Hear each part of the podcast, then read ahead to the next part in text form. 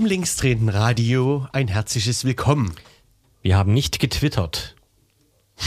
Wir haben nicht getwittert und ich höre uns Doppelt. doppelt. Das weiß ich nicht. Das ist liegt, gut oder schlecht? das liegt doch nicht an dir. Ich könnte einfach Kopfhörer aufsetzen oder die Tür schließen. Herzlich willkommen. Ach, die Türe, die gute alte Türe. Ja. Herzlich willkommen, Jule. Hallo. Eine der längsten Sendeunterbrechungen in der Geschichte des linksdrehenden Radios ist heute beendet. Es waren Sommerpause. zwei Monate. Nee, Na, eine Sendung verpasst. ein Monat. Hatten wir nicht vor zehn Wochen Sendung? Nee, Ach so, wo war ich da? gute Frage. Ja, gute Frage. Frag dich das mal. Was machst denn du, wenn kein Radio ist, Freitagabend? Na, In die Kneipe gehen und Diskussionen führen über äh, nein. den aktuellen Krieg. Warst du beim Nana Muscori-Konzert? Das war Ja, in Dresden. Das war aber an einem Samstag. Ach so. wirklich. Natürlich. Du warst beim Nana Muscuri-Konzert. Ja, und ich habe geweint. Wirklich? Ich habe dich gesehen, mein Freund. Ich weiß. Ich war auch da und du hast geweint. Ach, das, Das, ist, ist ein Insider. Ja. Mensch. Fanny van Dannen und Ach. Udo Lindenberg habe ich gelernt. Ja. Aber Roland Kaiser hat gespielt in Dresden. Ja, das habe Ja. ich tatsächlich gesehen. Genau, das ist, äh, wir sind in der Rubrik Konzertberichte ne? von Konzerten, wo niemand war. Aber ach so, Grex hat sich zumindest angeguckt. Das eine. Hä? Hm, haben wir die ersten zehn Minuten auf einem Internetkanal, der irgendwas mit Du, Röhre heißt, angeschaut. Das Nana Muscuri-Konzert. Nein, Roland Kaiser in Dresden. Weil du äh, erfahren wolltest, ob er sich wieder politisch äußert. Äh, na, zunächst mal fasziniert es mich immer, weil der immer so wirkt, als ob er nur noch mit einem Sauerstoffgerät eigentlich sich bewegen kann. Und finde ich so beeindruckend, wenn er dann zweieinhalb Stunden da irgendwie rumsteht. Und Dresden, das hat ja so eine, es ist ja so eine komische, Schwere Atmosphäre. naja, es ist aber auch, äh, der Pöbel. spielt ja 800 Tage hintereinander. Ja. Und das gibt's glaube ich, nur in Dresden. Und niemand weiß so genau, warum. Also in Leipzig hat er, glaube ich, zwei Abende gespielt. Das reicht dann auch. Ja.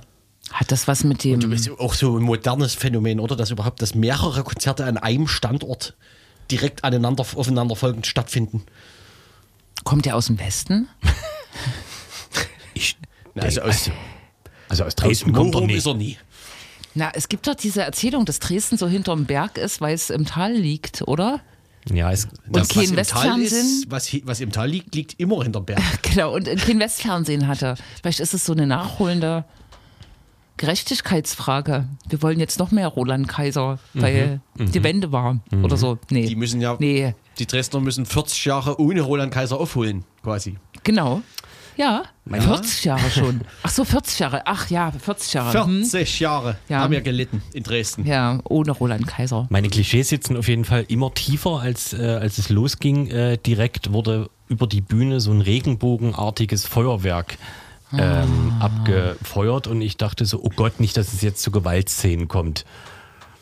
Ach so, weil jemand die Regenbogenflagge runterreißen will. Ja, Ach, das war politisch gemeint, ja meinst was du? weiß ich. Es, äh, pff. Man darf doch, also heutzutage ist doch, wird doch, ist doch jede Alles. Farbe, äh, muss man da. Muss man genau durch, durchleuchten, ja. ja. Mhm. Aber Roland Kaiser war, das kann man ja nochmal wiederholen, Beim schon Nana der, Muscuri-Konzert. der sich äh, in der Pegida-Hochzeit bei seinem Konzert von Pegida distanziert hat, oder? Ja, woraufhin damals noch Tatjana Festerling dazu aufrief von der Pegida-Bühne, dass alle ihre Tickets zurückgeben sollen und Dresden ihm jetzt mal zeigt, was es heißt, wenn man den Bürger und Souverän so äh, An den Kandare. fährt. Das hat bestimmt gut geklappt, Zieht, oder? Hm. Ja, das, ja. Ich meine, wenn der Ossi eine Konzertkarte hat, dann, dann zieht er das auch durch, oder? Ja, der gibt da keiner zurück. Nee. Habe auch schöne, viele selbstgemachte T-Shirts gesehen. Also ich glaube, die- diverse T-Shirt-Buden in Dresden leben von diesem Wochenende. Aha. Mit Roland Kaiser drauf. Ja, ja. Aha. Oh Mit so schlauen Sinnsprüchen. Roland Kaiser, ich will ein Kind von dir, oder? Wirklich? Der ist ja viel zu alt, denke ich. Ja, vielleicht ist ja auch das Plakat alt. So. Und das Wetter so? Geht gerade, ne? Naja, Also hier ja. drinnen ist es relativ. Es drückt Ja. ein bisschen, ne? Das ist hier in den Räumen, es ist noch gespeicherte Hitze. das, Ja. ist ja ein, das ist ja ein Selbstenergiehaus. Nee, wie heißt das? In Hau also ein Haus, was Energie produziert durch wenig Heizen. Ich habe mal das Fenster geöffnet. Ach so, das war zu, ja, das erklärt vieles. Ja. Ja, Nee, aber die politische Großwetterlache ist wieder interessant auf jeden Fall, ne? Es Aha. passiert wieder vieles. Ja. Den Eindruck, auch in Leipzig. Ne? Nicht nur so. ja. Es gewittert. das Gewitter- Ja, Hier und da, ne? kann ne? man sagen. So kann man das nennen. Ne? Die Ruhe vor dem Sturm. Genau. Die Ruhe vom Wutwinter könnte Genau. man anteasern. Ja. Wobei der Begriff Wutwinter schon in, könnte man schon Diskussionen äh, drüber führen, ne? Ne? Das Machen ist aber, ja das ist aber nicht erwünscht. Das ist nicht erwünscht. Eigentlich sind ja alle einig. Naja, Das Quatsch ist. das, im Laufe der Sendung greifen wir das wieder auf. Wir greifen es wieder auf. Ne? Freut euch auf Überleitungen aus der Hölle. Aber Wutwinter und Wetter hat ja, ja, naja, hat nicht so richtig was miteinander zu tun, oder? Nee, das Wichtige ist nur, dass es ein. Ich habe gerade an was? Anagramm? Nee, äh, ihr wisst schon. Pentagramm. Ja, richtig. Die, das, das, das stilistische Mittel, Textmittel des Pentagramms. Metapher. Nee. Wer weiß, was ich meine? Paradox. Postkarte an ZDF Son. Fernsehgarten. Wutwinter. ZDF-Fernsehgarten, Wir, das ist wir doch. gendern diese äh, Das ist doch- Sendung, das müssen wir nochmal ankündigen, sind aber nicht öffentlich-rechtlich. Scheiße. Genau. Wir müssen, Öffentlich-rechtlicher, das ist ja, ist ja auch, das ist auch so eine, das ist eine Plage, ne? Also, hm. wir müssen, wir müssen, Wenn man das jetzt mal kontextlos rausschneidet. nee, bitte, bitte nicht. Ich, ich stehe total auf öffentlich-rechtlichen, auf Deutschlandfunk zum Beispiel. Wir müssen jetzt Aber- noch einen, so einen Satz bauen, der, den die Bildzeitung so interpretieren kann, dass die Bildzeitung am Ende schreiben kann, dass wir gendern müssen. Andrea Kiewel hat das ganz geschickt gemacht, aber die wollte auf jeden Fall nicht sagen, dass sie das machen muss. Sondern, dass sie das machen will und nicht darf. Genau. Nee. dass sie das jetzt einfach weil, Macht. dass sie aus ihrem inneren Bedürfnis heraus das Gefühl hat, das mal machen zu müssen. Ich musste das Sowas. jetzt einfach machen. ja, so. So. Und das ist natürlich missverständlich formuliert. Für die Bildzeitung schon.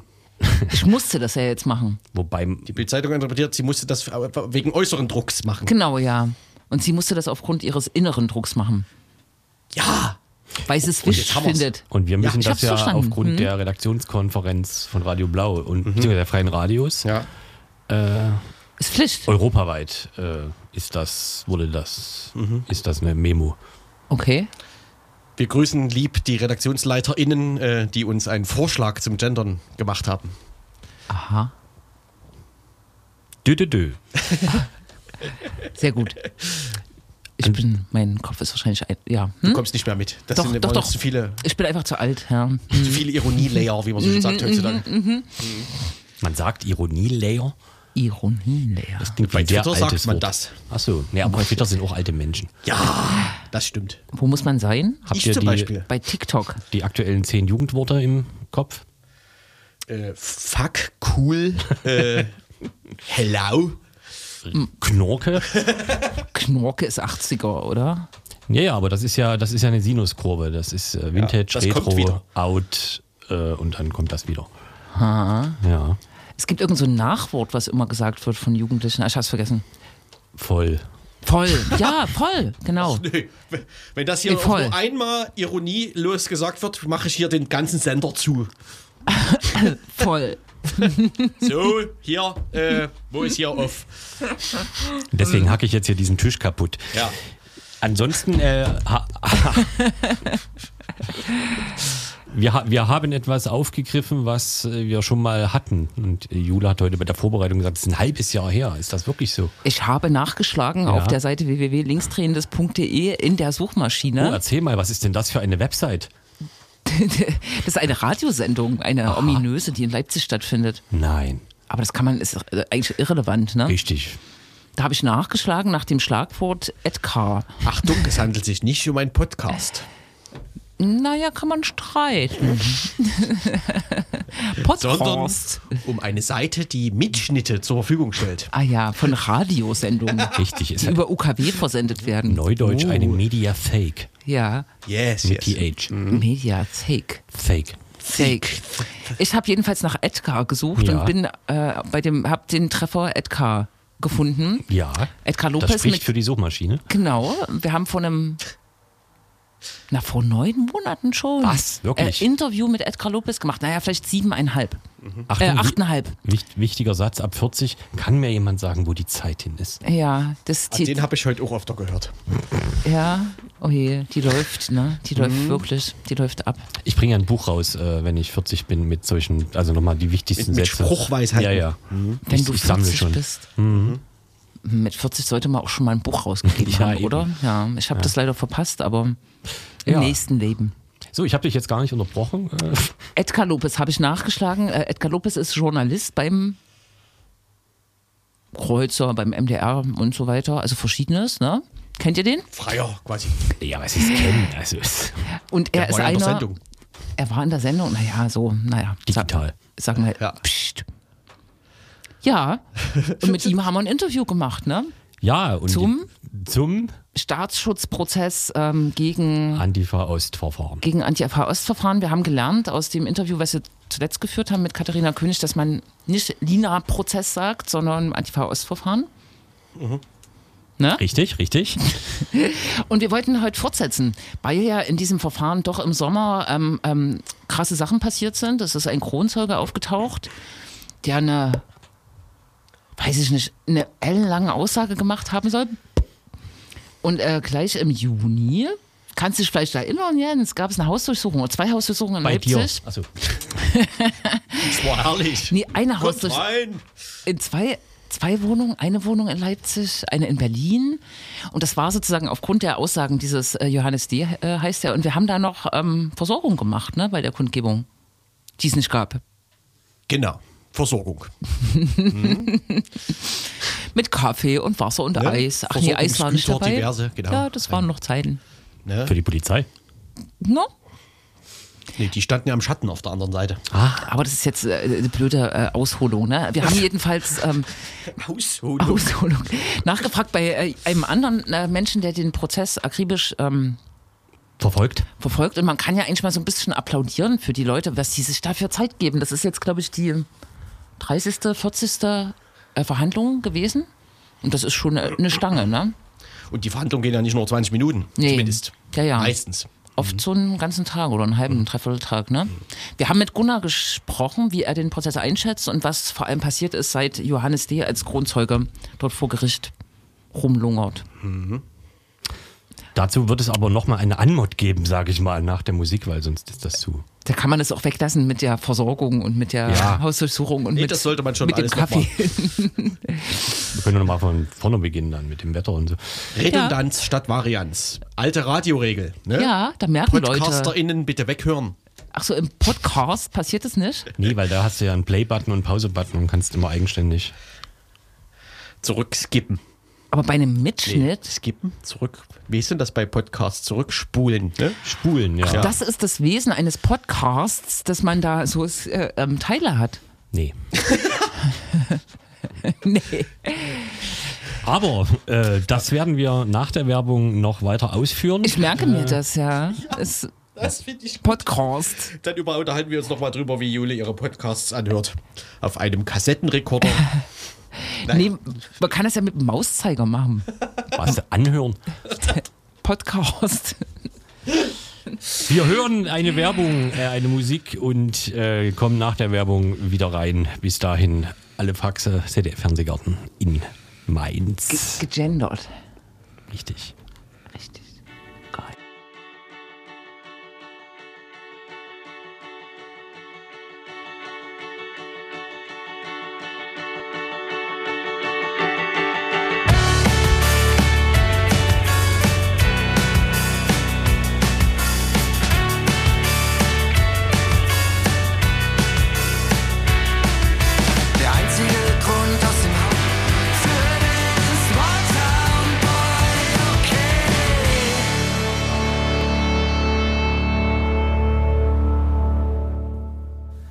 Muff Potter, Das stimmt. die sich wie viele Bands schon mal aufgelöst haben und reunioned haben. Das ist so ein Dauerbrenner, oder? Ja, ja. In unseren Kneipengesprächen. Voll. Ich war beim Abschiedskonzert damals. Very well, ich auch. Cool. War's Denn- voll? Ja. Es war gut, ja. Dennoch haben wir heute mit Gunnar Schubert gesprochen an einem Telefon, an einem verregneten Tag. Und er, wie du sagtest, begleitet alle Prozesstage seit, was, September? September hat es angefangen. Ja. Eieiei. Ah, das ist schon. ja. Großes äh, politisches Verfahren gegen links äh, in Sachsen. Großer Triumph äh, der Behörden und äh, es wird verhandelt gegen vier Antifaschistinnen im Kern plus weitere, äh, die beschuldigt sind, eine kriminelle Vereinigung äh, gebildet zu haben und diverse Einzel, ich glaube fünf oder sechs Gewaltstraftaten werden ihnen vorgeworfen. Und in der ersten Frage thematisieren wir äh, oder fragen wir Gunnar, wie sein Eindruck, Gesamteindruck vom Prozess ist, ähm, bevor jetzt im Sommer neue Tatsachen aufgetaucht sind. Ne? Genau. Da gibt es, glaube ich, mehreres zu unterscheiden. Also erstens, äh, was wurde angeklagt? Das ist ja ein Fall zum Beispiel dabei, der nur justiziabel ist, weil über dem Ganzen die kriminelle Vereinigung steht. Die angeklagte äh, Ausspionierung eines Leipziger Neonazis, eines Justizreferenten damals, Kampfsportlers. Das wäre im Normalfall gar nicht justiziabel, aber wie gesagt, weil die kriminelle Vereinigung über allem schwebt, konnte das angeklagt werden. Daneben gab es mehrere Überfälle gegen zum Teil einschlägig bekannte Neonazis, die körperlich schon aus meiner Laiensicht äh, sehr heftig waren, die sich dann aber im Prozess erstaunlicherweise, wenn dann Ärzte da waren oder medizinisches Personal überhaupt, dann Gott sei Dank eben nicht als so stark erwiesen haben. Also bei einem hätte es sogar tödlich ausgehen können, ist aber nicht passiert. Und wir haben etwas sehr Seltsames in diesem Prozess der angeklagt wegen krimineller Vereinigung. Und das Interessante ist, der Band, um den es da geht, das ist der Band 2 der Ordner, der ist leer. Also da steht nichts drin, da ist nicht mal ein weißes Blatt zu finden. Die kriminelle Vereinigung, dieser Band 2 ist gänzlich leer. Und wir haben dazu wenig gehört bisher von der Generalbundesanwaltschaft. Wir hatten ein paar Zeugen, das waren meist die, die auch in der Nebenklage sind. Das sind also die von Überfällen Betroffenen. Der einschlägig Bekannte aus Eisenach, äh, der wird vom Bullseye, oder der ehemalige NPD-Stadtrat äh, Enrico B. aus Leipzig. Und interessanterweise kaum waren die fertig mit ihren Zeugenaussagen, begann bei denen die große Übernahme durch die GBA, unter anderem sogar mit Verhaftungen das war so nah an ihren Zeugenaussagen in diesem Prozess, dass man sich wunderte, dass das Gericht respektive die GBA, die ja diese Fälle auch hat, die Zeugen nicht gewarnt hat, dass sie sich selber nicht belasten müssen, dass gegen sie ein Ermittlungsverfahren gestartet ist. Und das musste derzeit gegen B und gegen R aus Eisenach äh, schon gelaufen sein. Etwas Ähnliches hatte man mit einer Zeugin, die gegen Lina E. und die anderen aussagen sollte, die sich geweigert hat und dafür auch ein Ordnungsgeld kassiert hat. Und der Richter hat noch im Prozess zu ihr gesagt, sie könne hier aussagen, es wäre nicht einmal im Ansatz erkennbar, dass sie eine Beschuldigte ist. Und sie ist dann im Juni, äh, es gab eine Hausdurchsuchung bei ihr in Leipzig und jetzt ist sie eine Beschuldigte. Also alles ziemlich zeitnah, dass diese Zeugen äh, dann von Zeugen zu Beschuldigten wurden und die GBA sie nicht vorgewarnt hat. Das ist natürlich unmöglich. Ansonsten war das, was gesagt wurde, bislang relativ dünn. Also von Zeugenabdeckung, von äh, erkannt wurde überhaupt niemand. Es kam ja sogar noch dazu, dass ein Angeklagter aus Berlin dem eine Mitwirkung nur in einem einzigen Fall, in Eisenach 2, äh, zugeschrieben wird, dass dessen Verteidigung anhand der Unterlagen der GBA herausgefunden hat, dass er zu dem Zeitpunkt gar nicht teilgenommen haben kann, nicht in Eisenach gewesen sein kann, sondern zu Hause in Berlin war. Das hat mit den Unterlagen der GBA, die für diesen Prozess verwendet wurden, haben die das herausgearbeitet. Ähm, nun dachte ich, wird der Richter aber sagen, das ist ja furchtbar, was die GBA da macht. Sie dreht etwas, was eine Unschuld belegt, ins Gegenteil um. Also macht aus einem Unschuldigen einen Täter und ganz im Gegenteil, der Vorsitzende Richter beschimpfte die Verteidigung, die das herausgearbeitet hat und sagt, sie hätte das alles viel eher sagen müssen. Und ähm, also das wäre ein Skandal, was die Verteidigung da macht. Inzwischen ist, so hat es der Richter zumindest angedeutet, dieser Angeklagte mh, aus Sicht des Gerichts nicht mehr Teil einer kriminellen Vereinigung. Es wird wohl gegen ihn noch wegen Unterstützung ermittelt. Also bis zum Auftauchen des Kronzeugens muss man sagen, es hätte alles so sein können, aber die Belege, die harten Belege fehlten einfach bis auf äh, Eisenach 2. Und alles andere waren ja Vermutungen, wo man sagt, es könnte so sein, könnte auch nicht so sein, aber die harten Fakten, die Belege, die Spuren fehlten. Es gab so ein paar kleine DNA-Hinweise, die aber als Beweise nicht tragen. Und das war, bis der Kronzeuge kam, so ungefähr der Stand. Kannst du für Menschen, die sich da nicht so gut auskennen, noch mal kurz sagen, was du am Anfang angedeutet hast, warum das eine mögliche Vergehen nur beachtet werden kann oder behandelt werden kann, weil irgendwas mit krimineller Vereinigung, das hast du ganz am Anfang gesagt. Da ging es um ein angeklagtes eine Observierung, die später dazu führen sollte, den Observierten äh, körperlich zu schädigen, also zu überfallen. Und die Observation wurde laut Anklage abgebrochen, weil man mitbekommen hatte, dass die Observation von Sicherheitskräften festgestellt wurde. Also die Observierer selbst observiert wurden. Und daraufhin hätte man es abgebrochen. Und die reine, diese Form der Observation ist nicht strafbar. Sie wird eben erst strafbar, wenn die kriminelle Vereinigung drüber steht. Ich glaube sozusagen eine Fußnote an dieser Observation, äh, wenn ich richtig liege, war, äh, ist noch, dass einer der ähm, observierenden Beamten tatsächlich Teil des äh, MEKs, äh, äh, mobilen Einsatzkommandos, war, ähm, das äh, wegen Munitionsdiebstahl tatsächlich oder gegen das ermittelt wird. Liege ich da richtig? Ist das sozusagen die? Ja, das waren, es sind ja zwei von vier MEKs in Sachsen aufgelöst worden Ja. wegen äh, dienstlicher Vergehen. Das eine ist diese 14.500 Schuss, glaube ich. Genau, und da waren verschiedene, die tatsächlich dort dabei waren äh, bei dieser Überwachung und die kamen dann zum Teil als getarnt äh, mit Masken, mit falschen Bärten, Perücken. Der eine, von dem durfte man den Vornamen nicht sagen, der Herr Braun, äh, der sich aber in anderen Prozessen, also etwa bei der Gruppe Freital, noch ohne Maske, ohne Kapuze und sonst was hingestellt hat und dort auch seinen Vornamen gesagt hat. Also den kann man auch nachlesen in Zeitungen. Der wollte jetzt auf einmal nicht mal mehr erkannt werden, obwohl er gar nicht bei der Außenmitarbeit dabei war.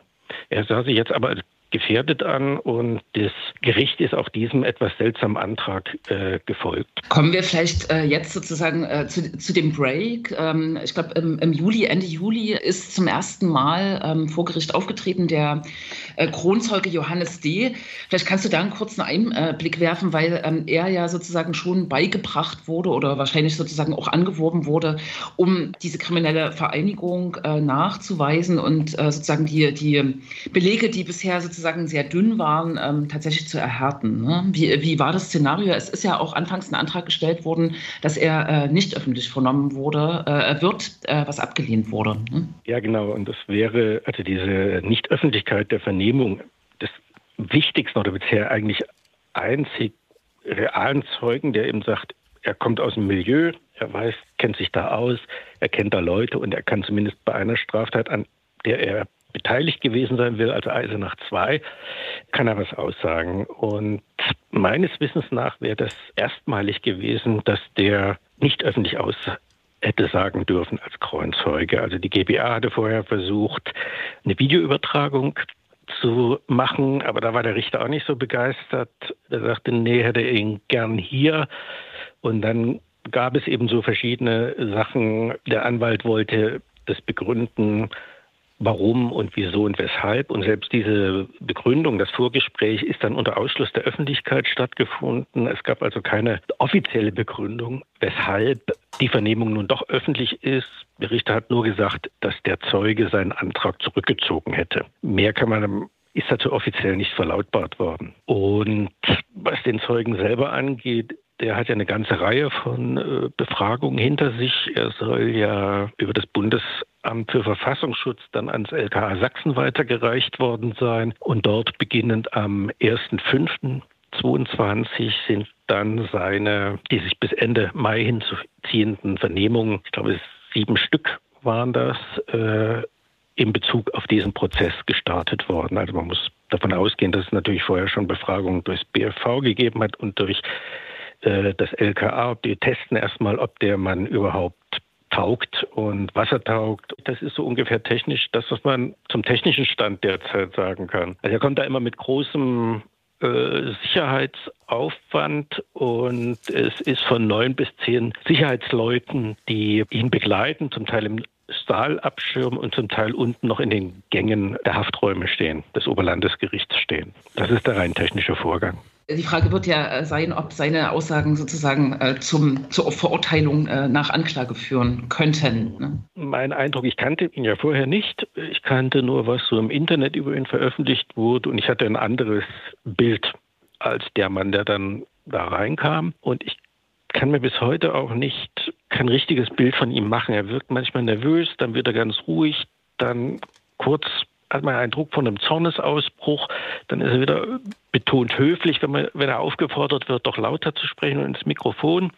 Da ist er dann wieder betont höflich und äh, als der Nebenklageanwalt der Arndt Hohenstetter ihn letztens befragte, war ihm das, glaube ich, schon unangenehm. Also er wollte dann nicht von so einem, den er wahrscheinlich als Nazi-Anwalt bezeichnen würde oder äh, Szeneanwalt, äh, wollte er ungern befragt werden. Was auffällig ist, dass er sehr viel erzählt hat über Dinge, die in der Anklageschrift stehen, die er bestätigt hat vom reinen Ablauf her, von Personen her und eigentlich nicht viel gebracht hat, was man jetzt sagt, das ist was Neues oder unbekannt oder äh, jetzt doch relevant, sondern dass er selber, ja, wie als hätte er die, diese, diesen, diese Anklageschrift vorher gelesen und arbeitet die ab. Also entweder war er wirklich so nah dran, aber er war ja nur bei einem Fall dabei, oder aber ja, die GBA hatte da noch jemanden sitzen, der ihr das alles so präzise erklärte. Also er bestätigt sehr viel, äh, was in der Anklageschrift steht.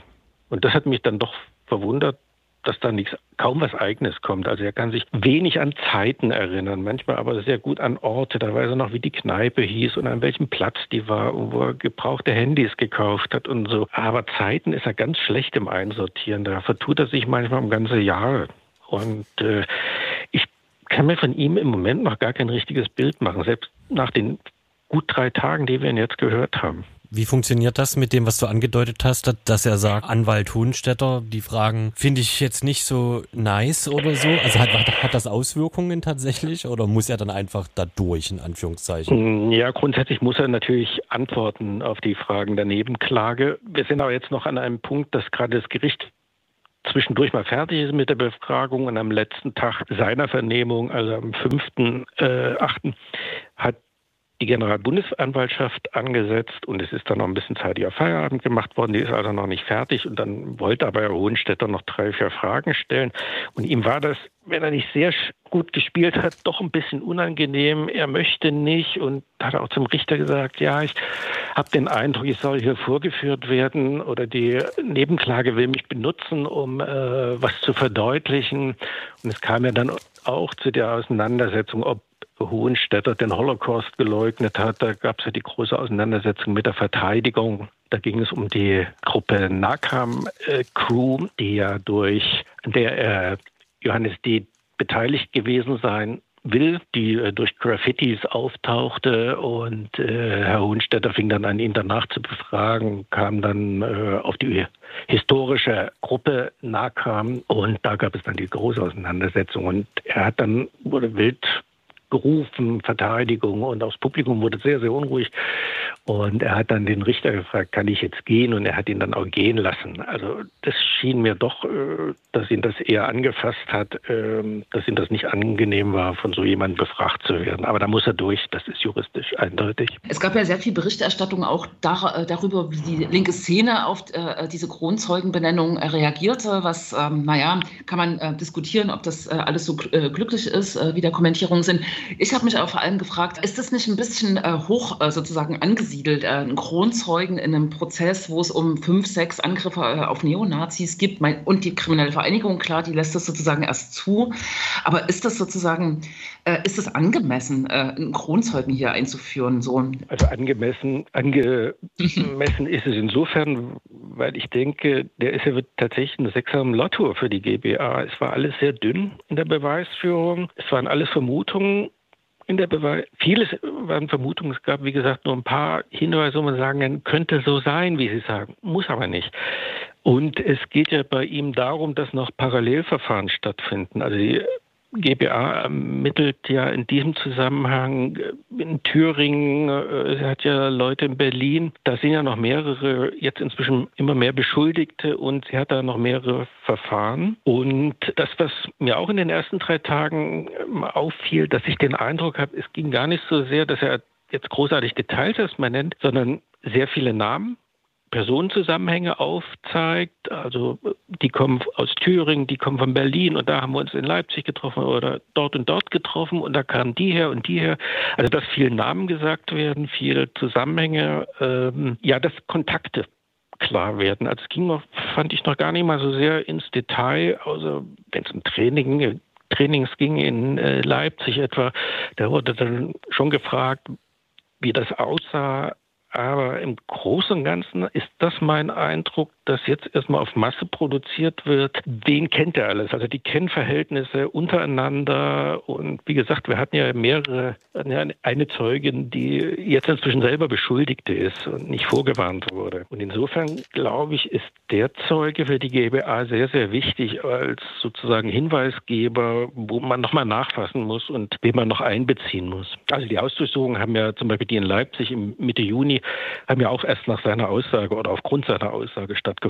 Der Prozess läuft äh, fast ein Jahr. So lange war eigentlich gar nicht geplant. Wie, wie ist denn jetzt äh, die Perspektive zeitlich? Ich glaube, der, äh, der Prozess ist auch äh, kurz unterbrochen worden, um einen anderen Prozess sozusagen äh, reinzulassen. Ähm, genau, wie geht es jetzt weiter, auch äh, zeitlich? Also zeitlich geht es erstmal weiter, dass nächste Woche noch ein Termin ist und dann ist der darauffolgende erst wieder Ende September. Johannes D., der Zeuge, ist noch nicht durch. Und das heißt, der muss noch zu Ende befragt werden. Das heißt also durch die GBA, durch die Nebenklage und durch die Verteidigung. Das heißt aber auch, dass nochmal das Gericht kommen kann. Und danach wird, kommt noch Stellungnahme zu den persönlichen Verhältnissen der Angeklagten und anschließend die jeweiligen Plädoyers drei Leute von der GBA. Da sind äh, im Moment, glaube ich, noch drei Nebenklägervertreter, acht Anwälte aus der Verteidigung. Das kann sich also auch noch mal tagelang hinziehen und dann zwei Tage Urteilsverkündung. Und das heißt, wenn nichts dazwischen kommt, wird das ungefähr so sein. Und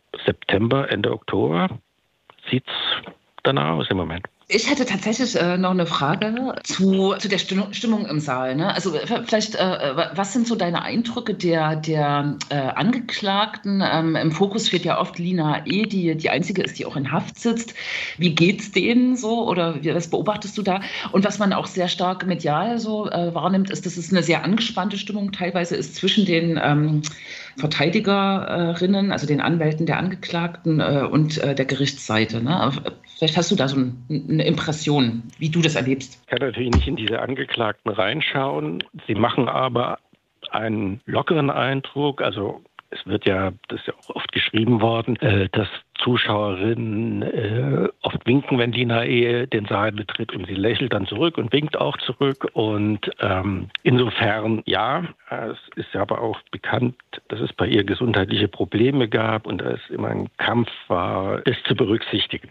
Also nach außen hin muss man sagen, nehmen Sie es mit Fassung und getragen, was den Richter anlangt und die Verteidigung. Das ist tatsächlich so, dass es von Anfang an eine Stimmung gab, die nicht passte. Die passen nicht zusammen. Der Richter ist aus meiner Sicht parteiisch. Er hält alles fern an Fragen der Verteidigung, an Anwürfen der Verteidigung, äh, bis hin, was ich vorhin erwähnte, dass es, dass es diesen leeren Ordner kriminelle Vereinigung gibt. Die GBA behauptet ständig, es hätte ein Zitat Modus operandi der kriminellen Vereinigung gegeben. Und immer wenn danach gefragt wird von der Verteidigung, wehrt der Richter das eindeutig ab, bis er mal äh, Wut entbrannt, dann das anstatt der GBA selber erklärt hat und das er mal vorgelesen hat, aus der Anklageschrift heraus.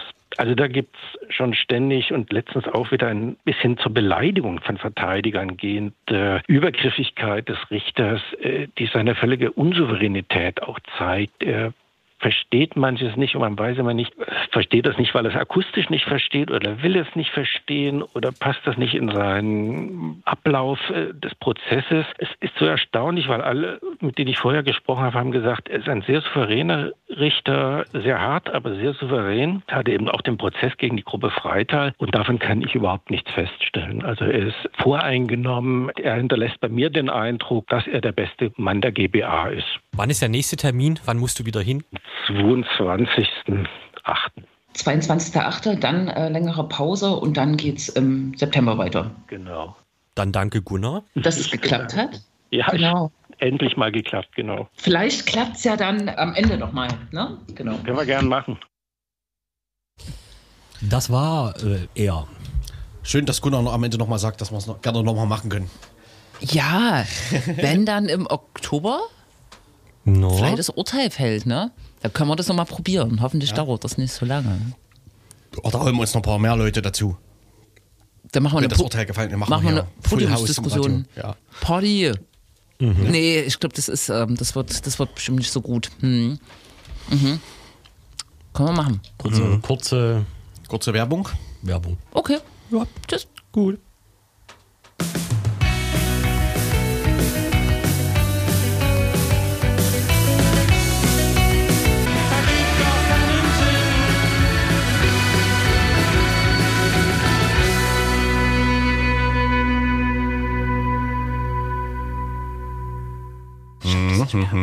Love A. Korrekt. Gut geraten. Gut, dass wir uns absprechen immer, während die Musik läuft. Ja. Ja. Ich würde sonst immer das Falsche sagen. Genau. ja. Das ist doch aber, ist in Ordnung. Ist auch was wert. Ne? Ja. Genau. Ist auch was wert, ja. Ähm, Im Interview mit Gunnar erwähnt, äh, es gab einen, eine etwas kleinere äh, gerichtliche Auseinandersetzung mit äh, Enrico Böhm, äh, dem Neonazi, der für die NPD eine Weile im Stadtrat saß in Leipzig, der wiederum behauptet hatte, äh, dass Jule Nagel im Knast war und den Nee. jetzt in, in einen der äh, äh, Antifa Ost Angeklagten besucht hätte. Und er hat sogar eine eidesstattliche Versicherung abgegeben, und zwar zugunsten von Compact, diesem Nazi-Magazin. Ähm, Ja, so kann man das. ähm, dass er also felsenfest davon überzeugt ist, dass es so sei. Und es stellt sich raus, es war nicht so. Und Ja. er musste jetzt, ich weiß gar nicht, was ist die Strafe eigentlich für sowas? Ein bisschen Geld. Zweieinhalb- Zweieinhalbtausend Euro, glaube ich. Ja, zu erinnern. Geht eigentlich noch. Ich meine, das ist für so eine Stimmungsmache, zweieinhalbtausend, Ja, ganz gut weggekommen. genau. Falsche, falsche Ich altes Versicherung. Das war quasi, ja. das war ja quasi der zentrale Inhalt dieses Gesamtkompakt. Die haben ja so ein, so ein wie, wie nennt man das im Nachrichtenjournalismus, so ein Dossier gemacht im Prinzip, ne? so ein sechsseitiges über die Verbindung vom Linksextremismus in Leipzig zu, in die Parteienlandschaft und so. Und das war ja quasi der einzige sinnvolle Inhalt in dem ganzen Artikel. War aber falsch. War falsch. Mhm. Und es gab noch einen zweiten Nazi, äh, der im Kontext der Gruppe Freital verurteilt wurde, der in dem Knast in Regis Breitingen sitzt. Das ist auch so ein Kaliber. Der hat auch so eine falsche äh, eidesstattliche Versicherung Mhm. abgegeben. Ich weiß gar nicht, was mit dem ist. Aber Enrico Böhm sitzt gerade in Untersuchungshaft wegen seiner Aktivitäten im Kontext dieses äh, Nazi-Verlages Der Schelm. Ne? Ja. Genau. Und sitzt jetzt auch weiter. Da steht die Verhandlung quasi aus. Mhm. Ich weiß gar nicht, was da die Anklage ist. Volksverhetzung. Verbreitung von Ja, ja. Schriften. Ja, genau, ne? Und äh, genau, wir hatten auch, äh, als wir das erste Mal mit Edgar gesprochen hatten, äh, ging es auch kurz um Enrico Böhm, weil der ja auch im Antifa-Ost-Verfahren dann an, an, äh, aufgetreten war. Ne? Und dort irgendwie einen, einen sehr skurrilen Auftritt hatte, weil äh, er sozusagen sich zu Unrecht als Neonazi bezeichnet fühlte. Ja, ja. So. Und sein Anwalt Hundstetter ihn darauf hinwies, dass er in der NPD war oder so. Und dann so, ach so, naja, stimmt. Gut, äh, ich erinnere mich nicht so gut daran. Ja, so heller ist der, Der Kamerad nicht. Nee, nee, nee, ist er nicht. Mhm. Aber gefährlich.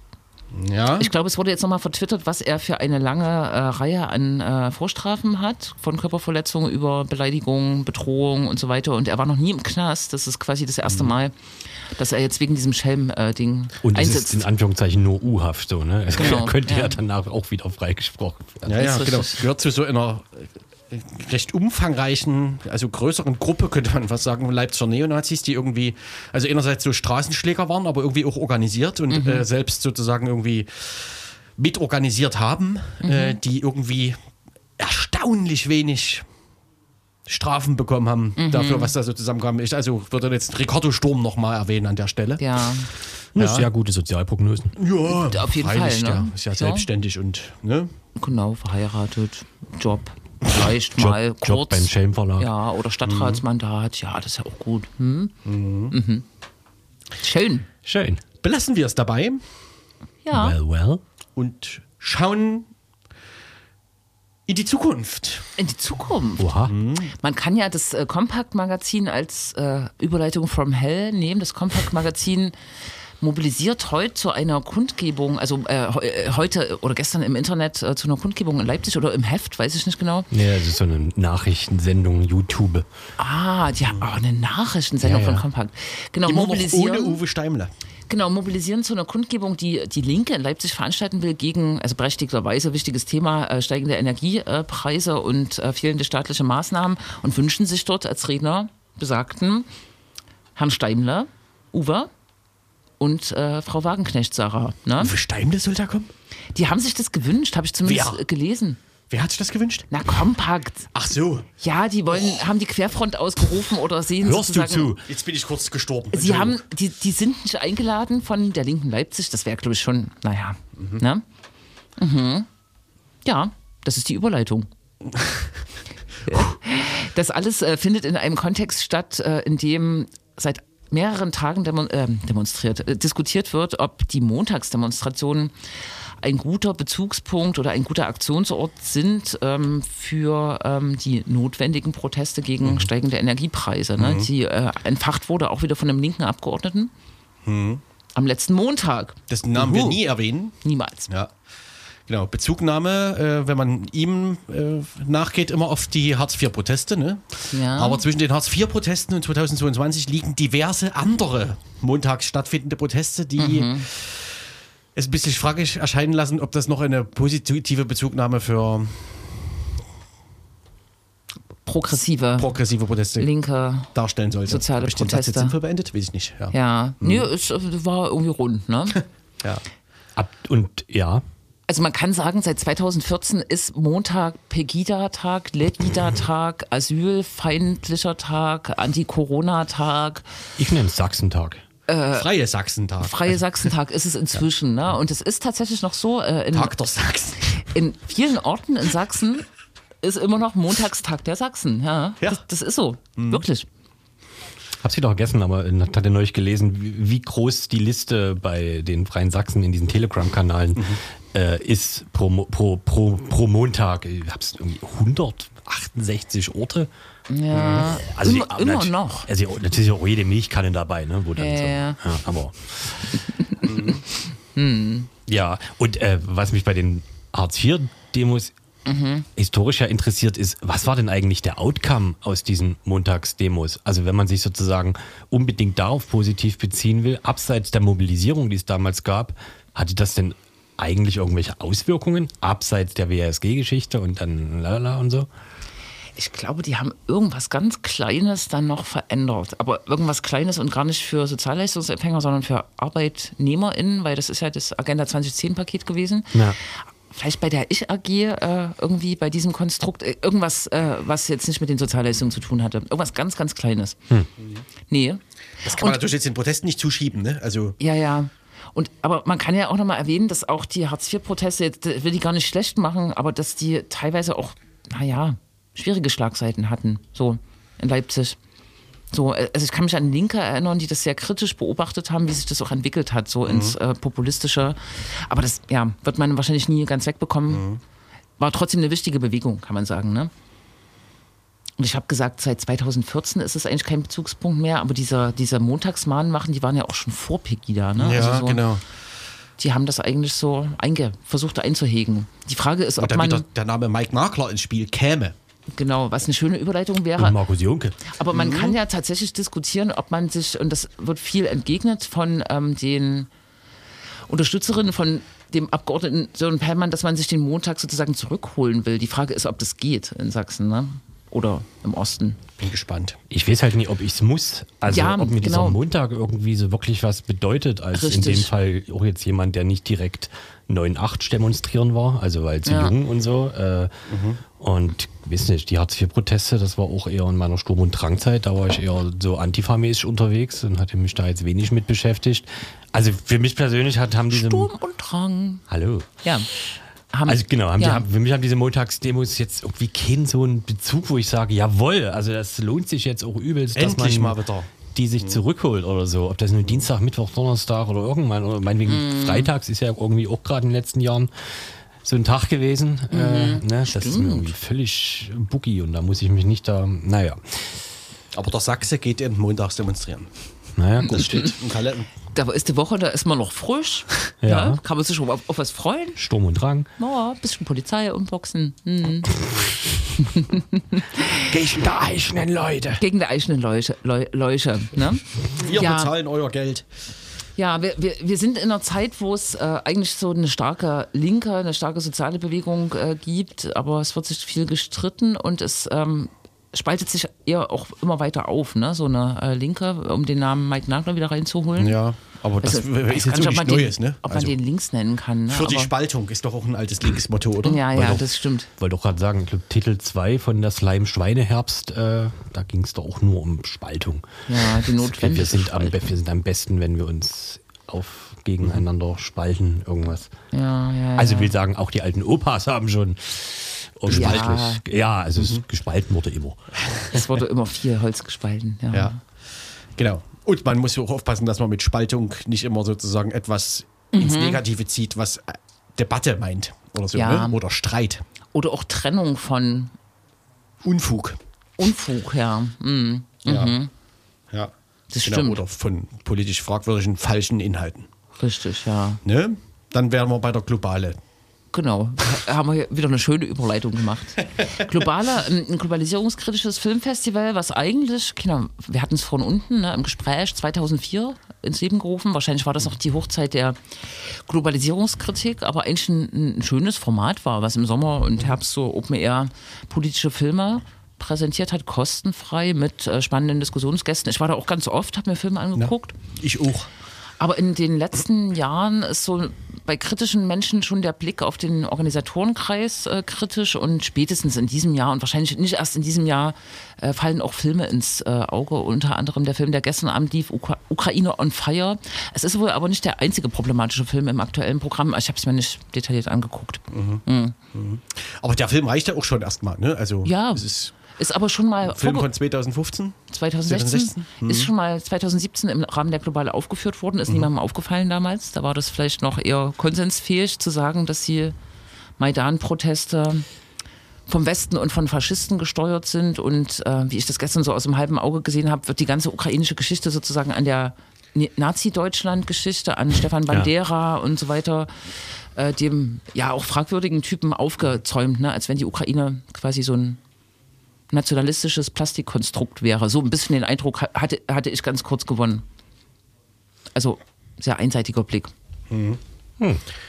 Der Film wurde gezeigt, äh, Leute wollten protestieren ähm, und am Ende gab es einen Polizeieinsatz und äh, besagter Mike Nagler hat offensichtlich eine ukrainische Aktivistin geschubst, geschlagen.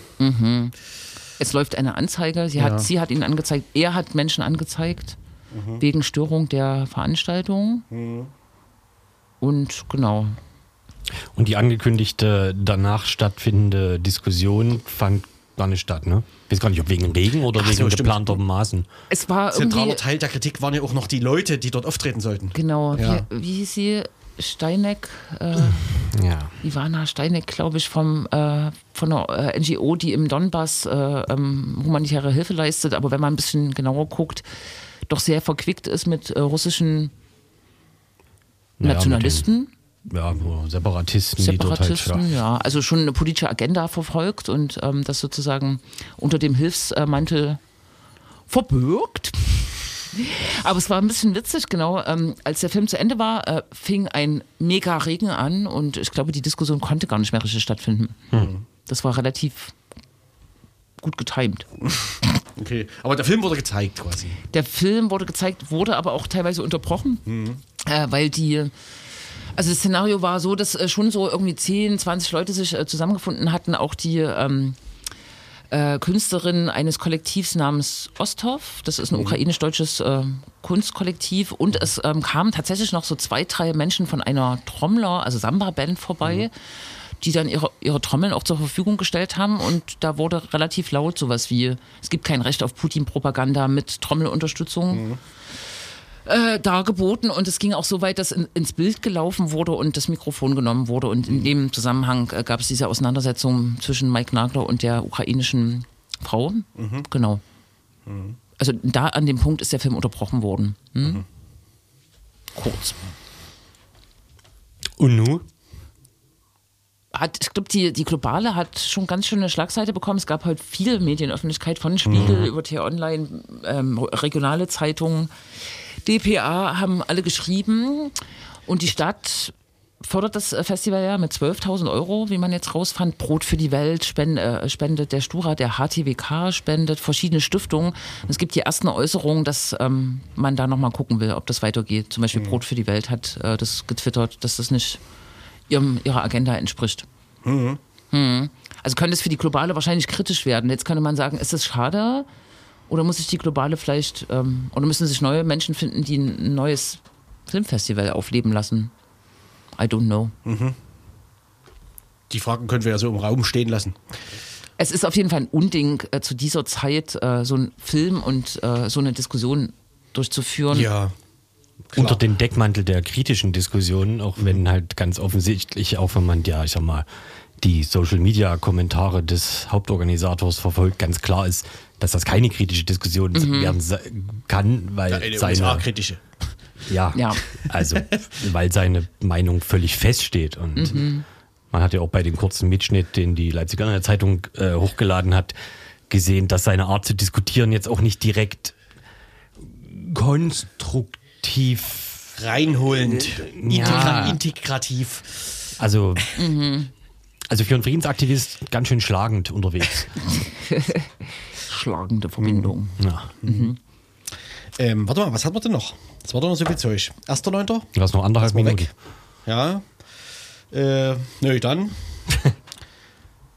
Wisst jetzt auch nicht mehr, was wir jetzt hier noch konstruktiv anreißen können. Konstruktiv anreißen. Anreisen. Hm. Anreisen. Was ist am 1.9.? Also doch, Weltfriedenstag. Mit Mike Nagler. Auch. Müssen wir später nochmal drüber reden.